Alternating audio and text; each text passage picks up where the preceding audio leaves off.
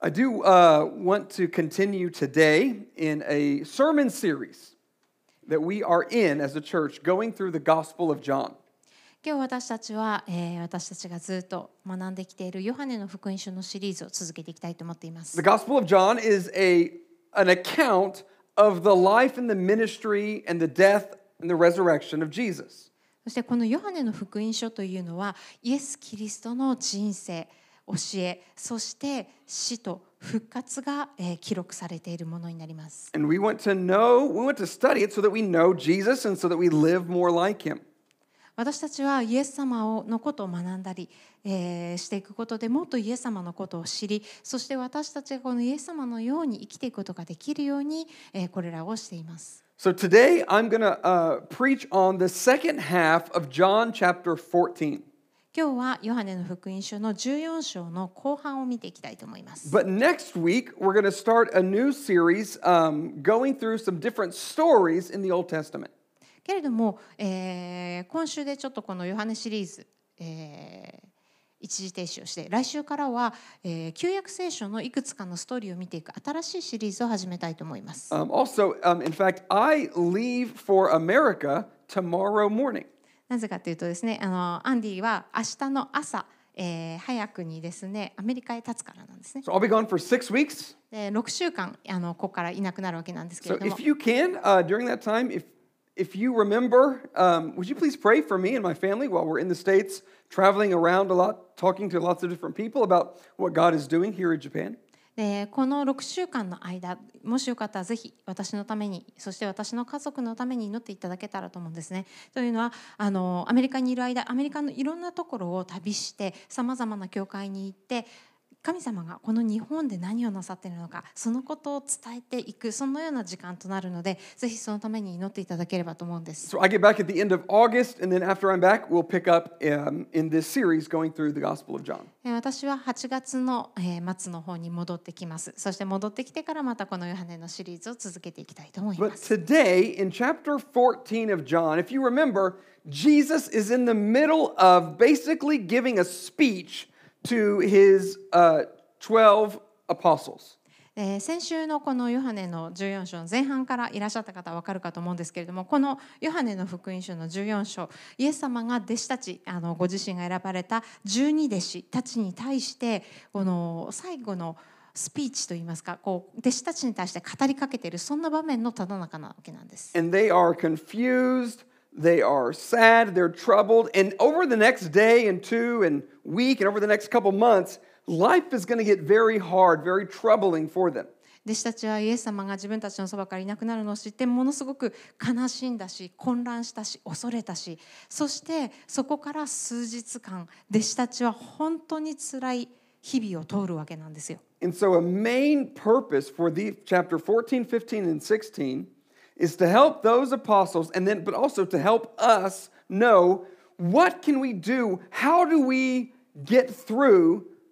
these difficulties and these trials and tribulations? ですからこの、えーヨハネの福音書141516章というのはイエス様が弟子たちに対してまた同時に私たちに対して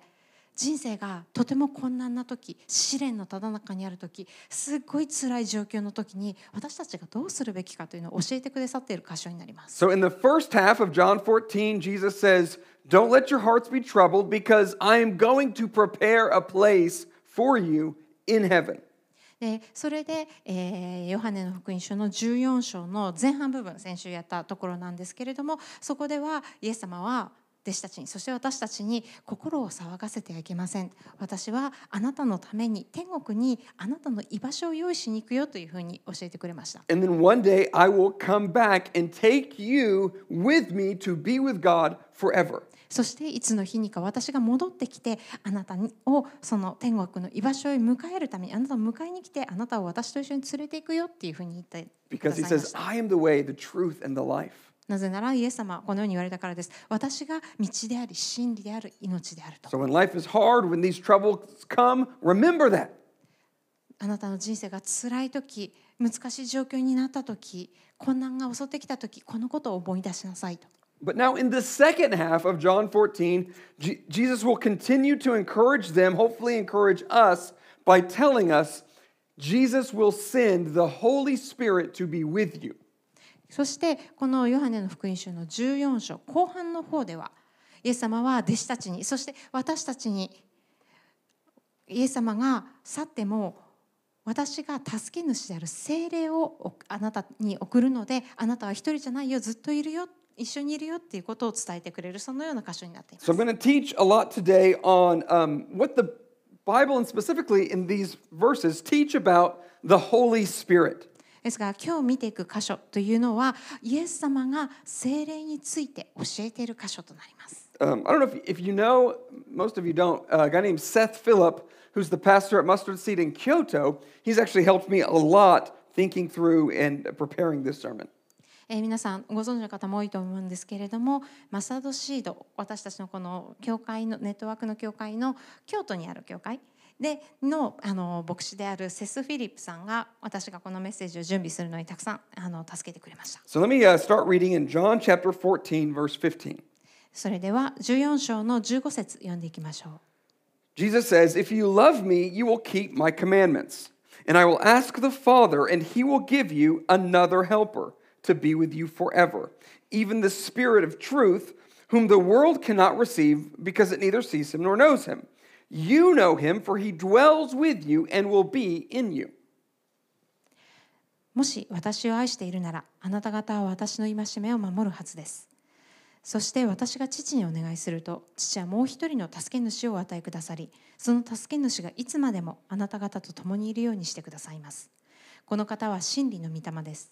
世はこの方を見ることも知ることもないので受け入れることができません。あなた方はこの方を知っています。この方はあなた方と共におられまたあなた方のうちにおられるようになるのです Verse 26, Jesus says, But the Helper, the Holy Spirit, whom the Father will send in my name, he will teach you all things and bring to your remembrance all that I have said to you. 26節しかし助け主すなわち父が私の名によってお使わしになる精霊はあなた方にすべてのことを教えあ私があなた方に話したすべてのことを思い起こさせてくださいます Now, different Christians and different churches will um, think and believe many different things about the Holy Spirit. えーこの精霊というものに関して精霊に関してさまざまな、えー教会またクリスチャンがそれぞれさまざまな考え方を持っていたりまた疑問を持っていたりすると思います。So I'm going to try the best I can from this particular passage and answer a few questions about the Holy Spirit. 今日私はこの今読んだ聖書箇所から叶う限り、えー正確あの分かりやすくこの聖霊に関してのさまざまな疑問に答えていこうと思っています。And the first question is basically who is the Holy Spirit? 一つ目の質問はもうシンプルに聖霊って誰 Right? っていう And こと it- ですね。 especially as a church that we have visitors and people who aren't Christians coming in all the time, I think it's important for us to just very basically explain who is the Holy Spirit. え私たちの教会ではクリスチャンじゃない人が本当いつもいつもどの礼拝にも参加してくださるくらいにあの頻繁に来られるのでもう基礎の基礎からきちんとあのお話しするということをとても大切にしています。なので今日もこの聖霊って誰ってとこから見ていきたいと思うんです。Now, if you could go back one slide to who is the Holy Spirit, important word is who is the Holy Spirit. Notice it doesn't say what. ここ.で注目していただきたいんですけれども聖霊って誰って書いていますよね聖霊って何じゃないところにあのぜひ注目してほしいんです The Holy Spirit is God. 聖霊は神です Now, um, if you're new to Christianity or new to the church, one very basic, fundamental Christian belief is that we believe there is one God. えーもしキリスト教に、えー馴染みがない方初めて教会に来たりとかあのクリスチャンではないという方がいらっしゃいましたらこのキリスト教というものをあまりご存知ないかもしれませんけれども私たちクリスチャンは唯一の神を信じています神は一人だと信じています But this one God that we believe in exists in three persons God the Father, God the Son, Jesus, and God the Holy Spirit. けれども私たちはこのただお一人唯一の神様は3つの威嚇を持って存在するというふうに信じています。この威嚇っていう言葉は人だったら人格なんですけど神様は人じゃないのでこの神様のそのあのキャラクターを示すのにこの威嚇という言葉を使うんですけれどもこの3つの威嚇父なる神子なる神こちらこれがイエス様のことですね。そして聖霊なる神のこの3つの威嚇を持って一つの神が存在するというふうに信じています。And we refer to that as the Trinity. そしてこの考え方をして三位一体というふうにクリスチャンは呼んでいます。And the Holy Spirit, He's not just like a force, like a, some kind of spiritual force from God. なのでこの精霊とはただ単純に神様から来るなんか霊的な力なんてものではないんですよ。He is a person, and the New Testament always uses personal pronouns to refer to Him. 精霊は神でありその威嚇を持った存在なので新約聖書の中でこの精霊を指す時にいつも認証代名詞人を、あの指すっていうのが分かる代名詞を使うわけなんですね。So, like verse 17, John says, For you know Him, the Holy Spirit, for He, the Holy Spirit, dwells within you. えーヨハネは14章の17節でこのように言っています。あなた方はこの方を知っています。この方はあなた方と共におられ、またあなた方のうちにおられるようになるのです。So he there are personal actions like comforting and teaching and speaking and even making decisions that the person, the third person of uh, the Trinity, the Holy Spirit, does. このように聖霊という存在はこの三位一体の神の3つ目の威嚇である方なのでこうひ人じゃないんですけど神としてこう個人的なさまざまな行動をするわけなんですよね。聖霊が慰める聖霊が教える聖霊が語るというふうに。And so, because the Holy Spirit is God, He has all of the attributes that God has. He's eternal, uh, all present, all knowing, all powerful, the creator, not created. また聖霊は神ご自身であるので神様が持っておられる神としてのすべての性質を備えておられます。つまりえ聖霊は永遠でありまたあまねくすべての場所におられるお方でありそして全知全能の方清い聖なるお方創造主であり創造された被造物の一部ではないということです。So, another question I want to answer is who can receive the Holy Spirit? 次に答えていきたい質問は誰が聖霊を受け取ることができるのかということです。Well, in verse 17, Jesus says, "This- Even the Spirit of truth, whom the world cannot receive, because it neither sees him nor knows him. えー17節でイエス様はこのように言っています。この方は真理の御霊です。要はこの方を見ることも知ることもないので受け入れることができません。So the world cannot receive the Holy Spirit. この世は、えー聖霊を受け取ることができない、受け入れることができないっていうふうに言っていますね。That word- the world, it refers not just to like the physical planet, but the world refers to those who live who do not believe in Jesus. 先ほど出た世の中っていうこと世っていう言葉は、えーイエス・キリストを知らない信じていない人々のことなんです。Those who have not trusted in the death of, resur- of, of the, the death of Jesus for our sins and his resurrection from the dead. えーつまりイエス・キリストの死が自分の罪の贖いのためでありそしてそのイエス様が死から復活したということを信じていない人々ってことです。 But the invitation to believe and receive the Spirit is open to anyone and everyone. けれどもそのイエス様をの、えー死が自分の罪のためのものでありイエス様が復活したって信じる人には聖霊が与えられますそしてこの、えー招きというのは全ての人に開かれているものなんです So after Jesus died and he, he rose from the dead and ascended back up into heaven, one of his apostles named Peter, um, I want to read to you what he said in like one of the very first sermons that's recorded in the Bible. イエス様が十字架について死なれそして復活され天に上げられたその後にこの史上で初めてクリスチャンのメッセージ、ええー説教がなされたその説教の中から、えー使徒ペテロが言った言葉を今読みたいと思います。And Peter said to them, Repent and be baptized, every one of you, in the name of Jesus Christ for the forgiveness of your sins, and you will receive the gift of the Holy Spirit. For the promise is for you and for your children, and for all who are far off, everyone who, whom the Lord our God calls to himself.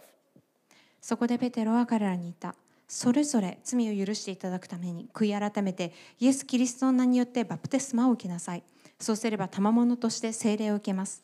この約束はあなた方に、あなた方の子供たちに、そして遠くにいるすべての人々に、すなわち私たちの神である主が召される人なら誰にでも与えられているのです。So if you're here, if you have believed in Jesus, repented of your sins, been obedient in baptism, then you have the Holy Spirit living within you. ですので今ここにいらっしゃる方の中でイエス・キリストを信じていてそして自分の罪を悔い改めそしてイエス様への従順の証としてバプテスマを洗礼を受けられた方なのであればあなたは聖霊があなたの内側に宿っています。あなたはその聖霊を受け取っているんです。It is your faith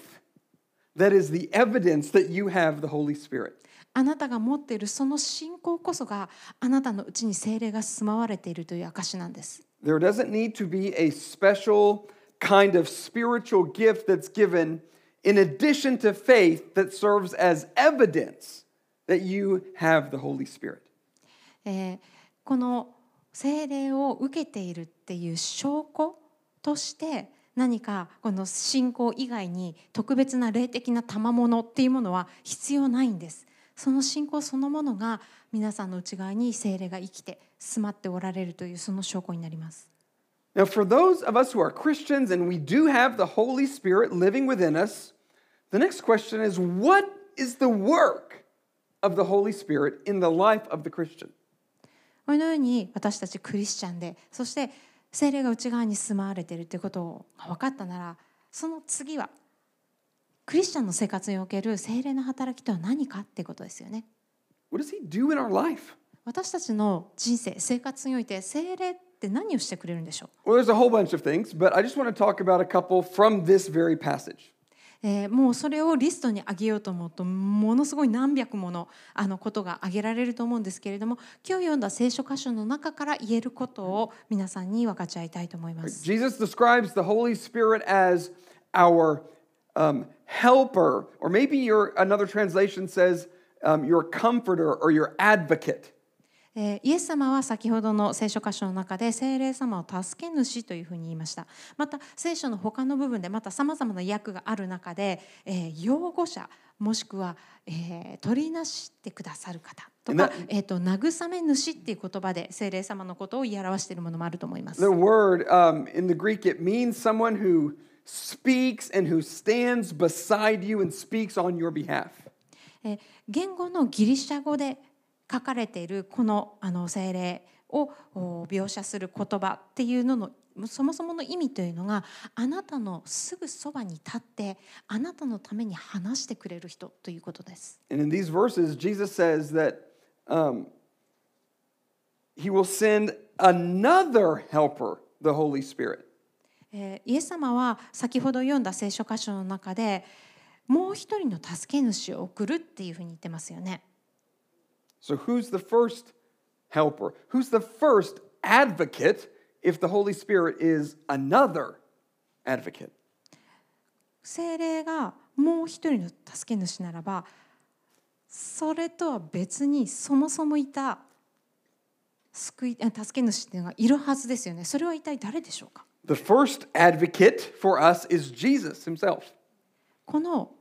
もう一人じゃない一番初めにそもそもいた助け主というのがイエス・キリストご自身のことなんです。So, the same guy, John, right, who wrote this gospel, he also wrote a letter, a very small letter in the New Testament called what we call First John. えーこのヨハネの福音書を書いた著者である使徒ヨハネ彼は後に、えー、ともう一つもう少し短い書簡手紙を書いたんですね。And in there he says, My little children, I am writing these things to you so that you may not sin. But if anyone does sin, we have an advocate with the Father, Jesus Christ, the righteous. えその、えー手紙の中でヨハネはこのように書いています。私の子供たち、私がこれらのことを書き送るのはあなた方が罪を犯さないようになるためです。しかし、もし誰かが罪を犯したなら、私たちには道父の前で取りなしてくださる方、義なるキリストがおられます。He says, Jesus the righteous is our advocate. And that word advocate, it is the exact same word that he uses for the Holy Spirit in John chapter 14. えーヨハネはこの手紙の中で私たちのために取りなしてくださる方 義なるキリストがおられますというふうに言っていますね。この取りなしてくださる方というのは先ほどから見ているヨハネの福音書の14章で聖霊について書かれている描写されているところと同じこあの言語単語が使われているんです。So, how is Jesus an advocate? えーイエス様がどのようにして私たちの取りなし主でになることができるんでしょうか？Because Jesus stands on our behalf before God the Father. イエス様は父なる神の見舞いに私たちの代わりに立つことによってそれをしてくださいます。Because God is judge. なぜなら神様ご自身が私たちのを裁く裁判官だか And ら he で has a す。perfect standard for in sinlessness. そしてその神様が裁かれる裁きの基準というのは神様の完璧さでありそして罪のない清さです。And we, you and I, we don't live up to that standard. そしてあなたも私も皆さんも誰もこの神様の高い高い基準に準じて生きることはできないんですよね。Jesus does. けれどもイエス様はそれをすることができる He 方です。is the righteous. なぜなら義なるキリスト。イエス様こそがその正しく、えー完璧なお方だからです。As our advocate for those who have believed and trusted in him, the righteous status of Jesus is given to us. この義なるキリストを信じる私たちのこの信仰によって信じる者たちにはこのイエス様の完璧なステータスその地位が私たちに与えられるんです。And so Jesus, in a way, stands before God the Father and speaks on our behalf. And he says, Here is Hitomi san. She's messed up, she's sinful. But because she believes in me, view her through my righteousness. ですから裁判官である父なる神様の前に立ってイエス様はこのように進み出てあなたの前に立ちあなたを取りなしてくださるんです神様こちらがひとみさんですひとみさんは失敗ばかりしててもうぐちゃぐちゃな人生を送ってきましたでも彼女は私を信じていますですから私の義が私の完璧な正しさが彼女の正しさになります But if Jesus serves as our advocate before God the Father, the Holy Spirit is our advocate who stands beside us and speaks today. そしてイエス様が天にあってこの神様の見舞いで私たちの取りなしをしてくださる方であるならば精霊は私たちがこの地上で毎日を生きるその一瞬一瞬に私たちのために同じことをしてくださる方なんです取りなしてくださる方なんです The Apostle Paul says this in Galatians, letter, another letter in the New Testament. He says, But when the fullness of time had come, God sent forth his Son,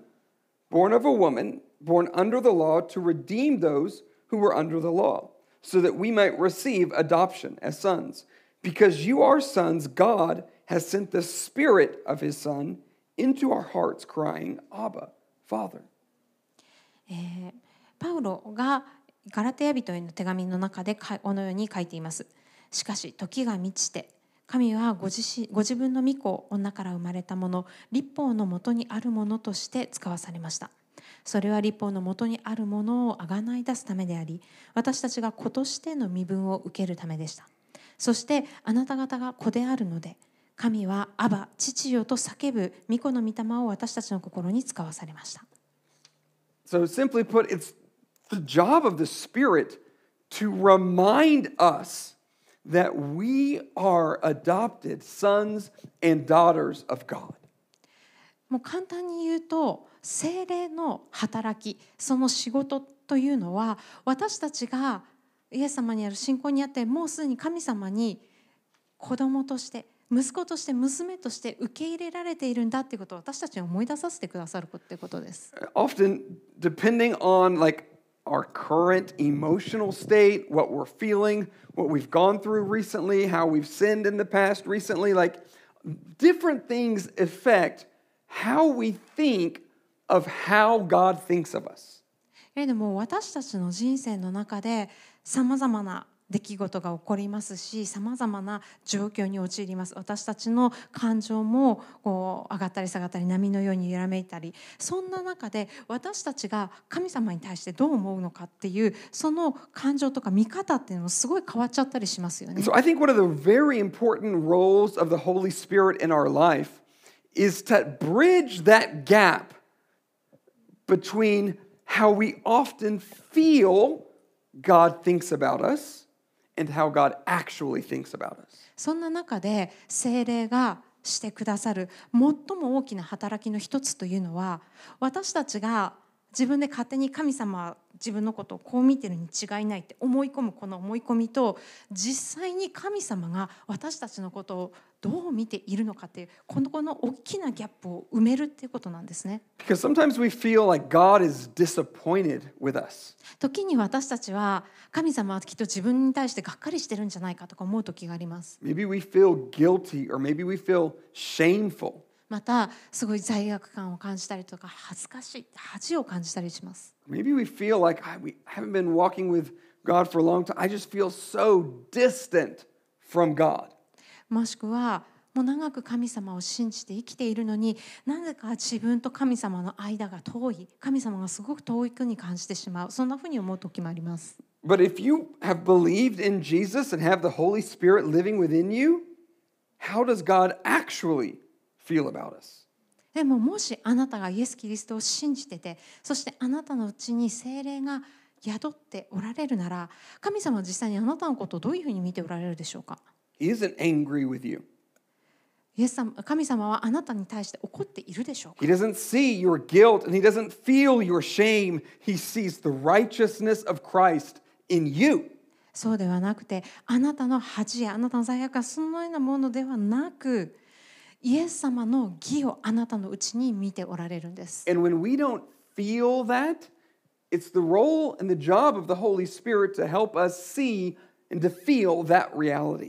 私たちがそれを感じられない時にこそ、聖霊が私たちにそのことを思い出させ、そして感じさせてくださるんです。そしてそれをする時に精霊は私たちにイエス様の言葉を思い起こさせてくださる。そのことによって私たちにえーそのことを思い出させてくれるんで Verse す。26 says, He, that is the Holy Spirit, will teach you all things and bring to your remembrance all that I have said to you. 先ほども読みましたが14章の26節あなた方にすべてのことを教え私があなた方に話したすべてのことを思い起こさせてくださいます Now, this was a this was a promise actually to the original to the twelve apostles. Actually, um, eleven at this time. Judas has already betrayed Jesus, but this is a promise of Jesus to the eleven apostles, and then later uh, the apostle uh, Paul, who would come afterwards. えーけれども実際にこの、えー約束というのはイエス様の十二弟子 からあのユダはもうここの時点で裏切ってますので11人になっている弟子そしてこの後から来る、えーパウロを加えたその12人なんですけれどもこのイエス様の弟子たちに向かって特に約束されたことなんですね。And so, in this way, God, the Holy Spirit, guided and moved these apostles to write down what we know today as the New Testament. そしてこのような働きを持って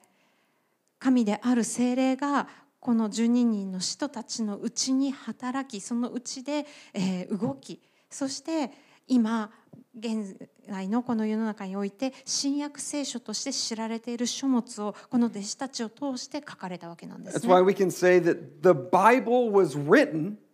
by the Holy Spirit. だからこそ私たちは聖書は精霊によって書かれたものだということができるんです。In fact, um, Akira preached about that very thing a couple of months ago uh, I'd encourage you to go back and listen to it, and we'll um, include a link to that sermon in the YouTube uh, com- the description uh, of the YouTube video.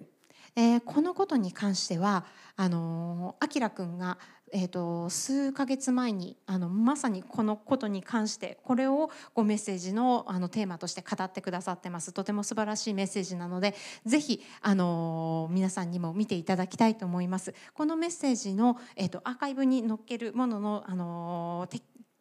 適用欄のところに、えー、とリンクを貼っておきますのでそちらからぜひ見てみてください。So, the primary way that the Holy Spirit will speak to us is through God's Word. えーこのように聖霊というのは神様の言葉である聖書を通して私たちに語ってくれます。The Spirit will never speak in a way that contradicts or that supersedes what is revealed to us in Scripture. そして聖霊はこの聖書に書かれていることに相反するとか矛盾することとかまたその聖書にとって変わるようなことを決して言ったりはしません。I do think the Spirit, even today, can lead people to do certain things or even to say certain things. But our only final and authoritative revelation from God is the Bible.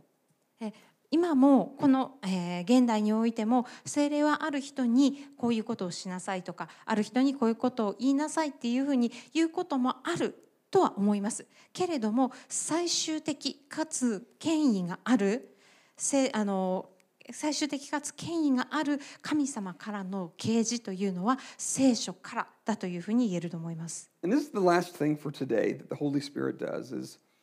he empowers us as Christians to live lives as children of God. そしてこの聖霊がしてくださる事柄の最後のこととして皆さんに伝えたいのは聖霊は私たちクリスチャンが神様の子供として生きるその力を与えてくださるということです。 I think that's that's the connection between verses 15 and 16. I'll read those verses again. えーこれがまさに、えー先ほど読んだ14節の15節16節ここの関係性にあたるんですけれどもそこの部分だけもう一度読みたいと思います。Jesus says, If you love me, you will keep my commandments. And, verse 16, I will ask the Father, and he will give you another helper to be with you forever. えーもし私を愛しているならあなた方は私の戒めを守るはずです。でここからが16節なんですけどそして私が父にお願いすると父はもう一人の助け主をお与えくださりその助け主がいつまでもあなた方と共にいるようにしてくださいます。The only way we can love him and keep his commandments is through the help, the empowerment of the Spirit in our life. 私たちがイエス様がもしそして神様が私たちに望んでおられるすべての、えー命令だったり戒めっていうのを行うことそして神様を愛するっていうことをするのには私たちの力ではできないんですね。この精霊の力をもらって精霊に助けてもらわないとそれができないんです。I really believe that as we live the life, the Christian life, God, the Holy Spirit, works in us and changes us to think differently and to have different desires, to speak differently, to act in ways that are pleasing to God. 私たちがクリスチャンとして過ごして いくほどに私たちのうちに住まわれる精霊が私たちを変えてくださいます私たちの考え方とか思いとか願いとかを変えまた私たちがどのように話しどのような行動をするかを変えて神様に栄光を期すような生き方ができるように私たちを変えてくださるんです Sometimes that change is dramatic and it is instant, but often that change takes place over a longer process of time. 時にその変化というのはもう本当あっという間に一瞬で起こることもありますけれどもけれども多くの場合そのような変化というのはゆっくり時間をかけた長い長期的な、えーこの過程の中で行われるものです。But the Holy Spirit will help you daily to repent of sin and to live in a way that pleases Him. けれども精霊は毎日毎日あなたの人生の中であなたの生活あなたの日常の中であなたのに罪を教えてくださりそしてまた罪をその罪を、えー悔い改めて神様が望む生き方ができるようにと私たちを助けてくださいます。If you're here and you're often falling into sin, I would encourage you to listen to the Holy Spirit. もしあなたが自分の人生の中でしばしば罪を犯してしまうそのように思われるのでしたらぜひ精霊に耳を傾けてください Allow Him to remind you of the words of Jesus. 精霊にあなたの心の内でイエス様の言葉を思い起こしてもら思い起こさせてもらうようにしましょう I also want to pray today that if you've never believed that God, the Holy Spirit, would open spiritually the eyes of your heart so that you may see Him, believe in Him for who He is.